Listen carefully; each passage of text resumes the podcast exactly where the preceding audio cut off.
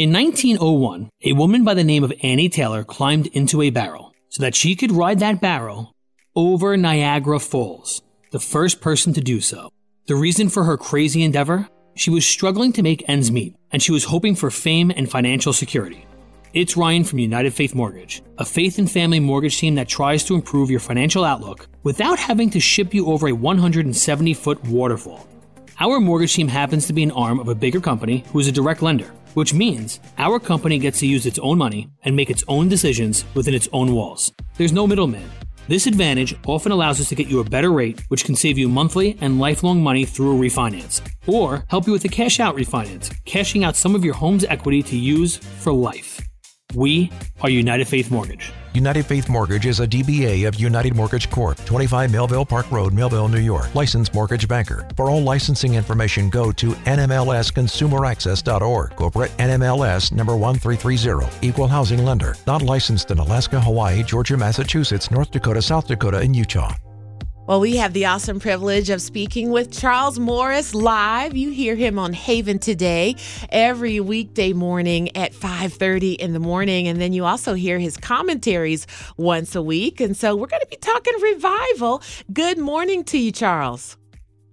Javi, good morning to you. And I am just startled because we just figured out that we were in Cuba together within 5 feet of each other and never met a few years ago. Yes. It's a small world, this kingdom of our Lord Jesus Christ. Wow. It is. Well, Charles, just let me tell you, I spend each and every morning 5 feet from Toby.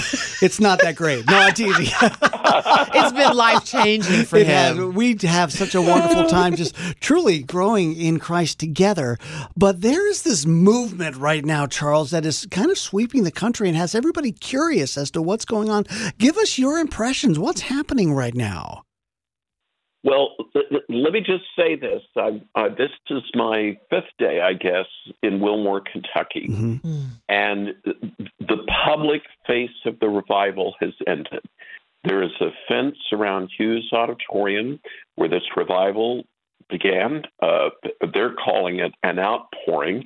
They're a little nervous about using the word revival, so Asbury outpouring. Okay. And even during the weekend, there were police officers there because, I hate to say this, but sometimes you get some, you can get some wacko people that show up at things like this. I'll just say that. I'll be blunt. Mm. And so they have all the neighboring police departments. Wilmore is a two-stoplight town, and those two stoplights are at the same intersection. So that tells you how small it is, 6,000 people. And they were getting 12,000 people a day coming in. And I would say 4,000 out of the 6,000 have something to do with either Asbury University or the seminary, which is across the street. But I learned the backstory. I'm meeting a few minutes with in just about an hour or so, I'm meeting with the president. I prayed with students. Well, the backstory is this. Yes, on February 8th, one of the baseball coaches at the university was doing the message, a Jewish believer, and he gave the devotion message. And frankly, you've got a student body of 1,700 students at the college, and most of them don't want to come, mm-hmm. Monday, Wednesday, Friday chapel, 10 a.m. This guy called his wife after he spoke and said, boy, I did the worst job I've ever done in my life. But there was this African-American choir that was singing that day, and then a few students, maybe a dozen, lingered, and then more lingered, and more started coming. And it just goes to show you, they're one of the phrases they're using about this is radical humility. And so even though there are even right around Wilmore, nearby Lexington's the biggest city, there's a couple of, I'll put evangelists in quotation marks, that are trying to keep it going. They've really prayed hard. This is a Gen Z thing. It's obviously spread into Tennessee. I'm sure it's some campuses near you, Ohio. Yeah. I've got a list of other places all over. But this has the marks of a true revival. And by that, I'm going off the little book that Jonathan Edwards at the First Great Awakening wrote on revival and the true marks of a revival. And of course, keep in mind, it wasn't too many miles from Wilmore and Asbury where the Second Great Awakening began in the late 1790s, went on into maybe 1830s. And that was Methodist circuit riders and Baptist farmers laying down their plows and picking up their Bibles and just preaching. That's how the Second Great Awakening started. So, Jonathan Edwards, Sinners in the Hands of an Angry God, he said, true revival exalts Jesus.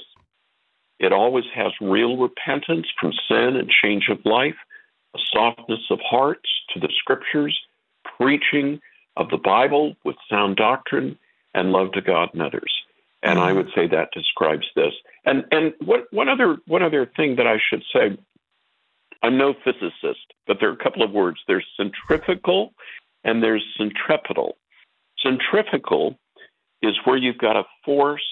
Well, centripetal is where you've got a force that's swirling and it moves inward. That's the wrong kind of revival. This has been a true work of the Lord, I think, in a very low-key way, and it's centrifugal, which is a force that starts on the inside, but then it spreads outside. Mm. So when they made the decision to stop having the services, because they had ran, if you were here, there weren't enough bathrooms. For all the people trying to come in. The one little tiny grocery store had run out of food.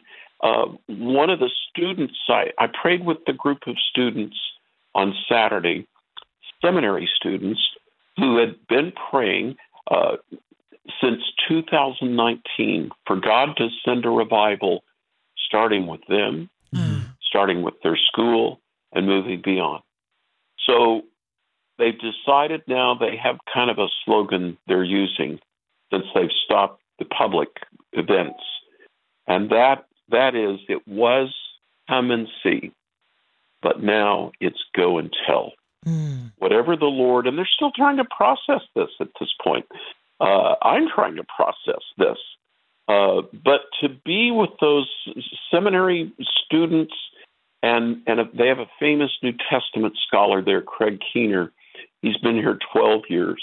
He's been praying for revival for 12 years with his wife. And they didn't really at the beginning, is this revival? Is this what's happening? And then it just began growing. And then it just spread out. And I don't think the Lord is finished with whatever's happened here. I think it's still going. And Charles, I do have a question for you. And if you're listening and want to join us on Facebook Live, we're doing this on Facebook Live right now. Charles, the revival is kind of spreading across the country into college campuses. But I spoke with somebody on Friday who is saying, I see revival moving, but I don't feel revival is coming to me. I feel like it's missed me, or maybe I'm missing something. How do we look at this outpouring of the Spirit if maybe it's seems to be touching everybody but me? I think, Tom, we are living in a generation of doubting Thomases, and I think there are a lot of us who even call Christ Jesus Lord and Savior are doubting Thomases. And I think Gen Z, from which this outpouring began, is a generation of doubters. And, they're in great numbers are leaving churches. The apathy of students, even at Asbury University, they're required to go to chapel Monday, Wednesday, Friday at 10 a.m. to 10:45. They're out of there. But I think just being open, there's one word that they're using around here that I hadn't heard before, And that's radical humility. Even the students that were praying starting back in 2019 that I interviewed didn't want their names used. They're not, there was no smoke machine lights. If you went into Hughes Auditorium, frankly, it's pretty drab. It looked 1929 or whatever it was when it was built. But let me just say, here's kind of how it happened with, I was at the Free Methodist. Well, two things. This is very important to say. I guess I'm in my fifth day now in Wilmore. Two things I haven't heard from anybody who was around this outpouring. I have heard no mention of politics. I have heard no mention of denominational differences. I heard the district superintendent of the Free Methodist, and Asbury, as many of your listeners will know, is a conservative Methodist school. I heard the district superintendent of the Free Methodist Church, large church, north side of Wilmore, preach a most amazing sermon.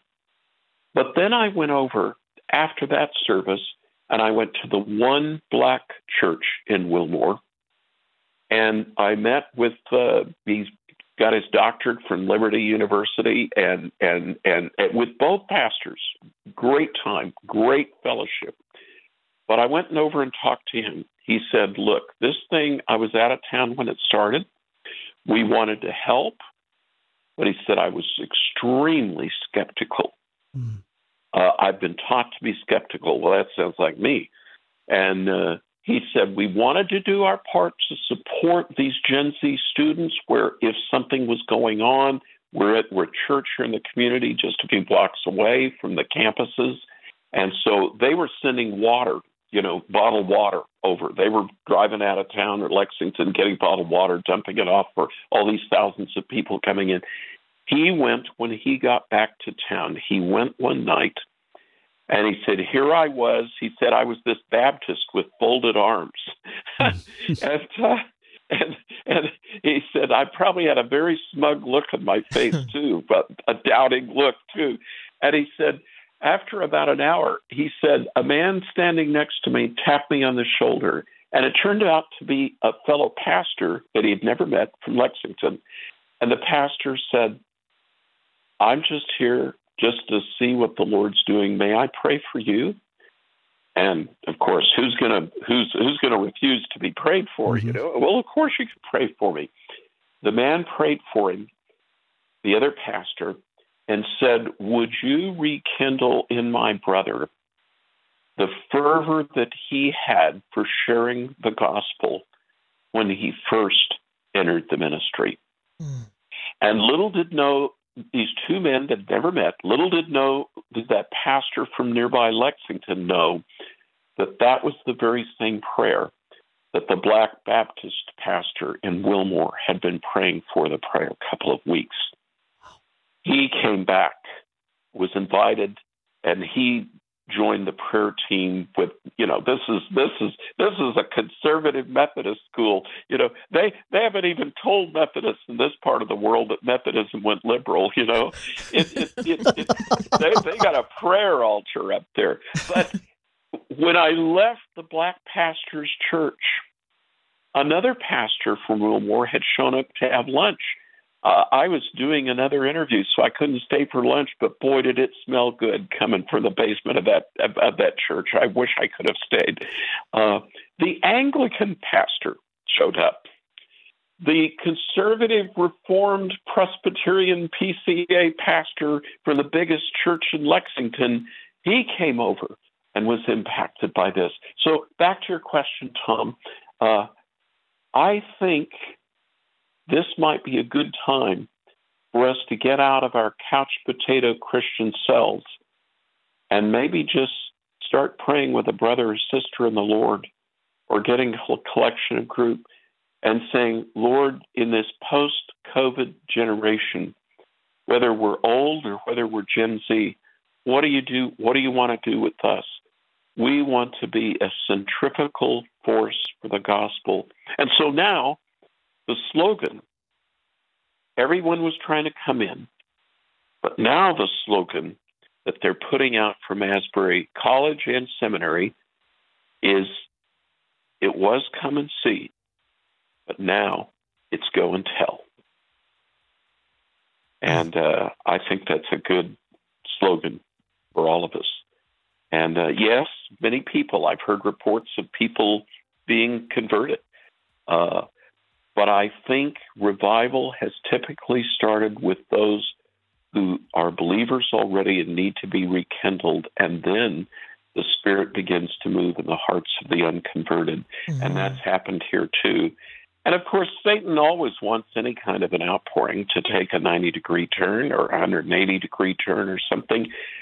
Some of that has happened here. I'm sure more will happen as it happens anywhere. But, Tavi, you've been to Cuba just like me many times. And Satan is prowling around all the time. And yet it's the greatest revival in the Western Hemisphere going on today.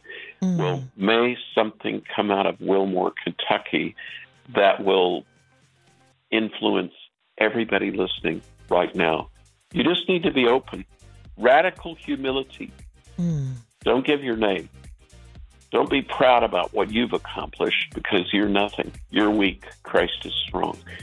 And I think if we stay on our knees and join a few others on our knees, I think we can expect the Holy Spirit, and I mean that, Father, Son, Spirit, Holy Spirit, to do some mighty things in our lives. You know, He's not finished with us yet, just because we live in the United States of America.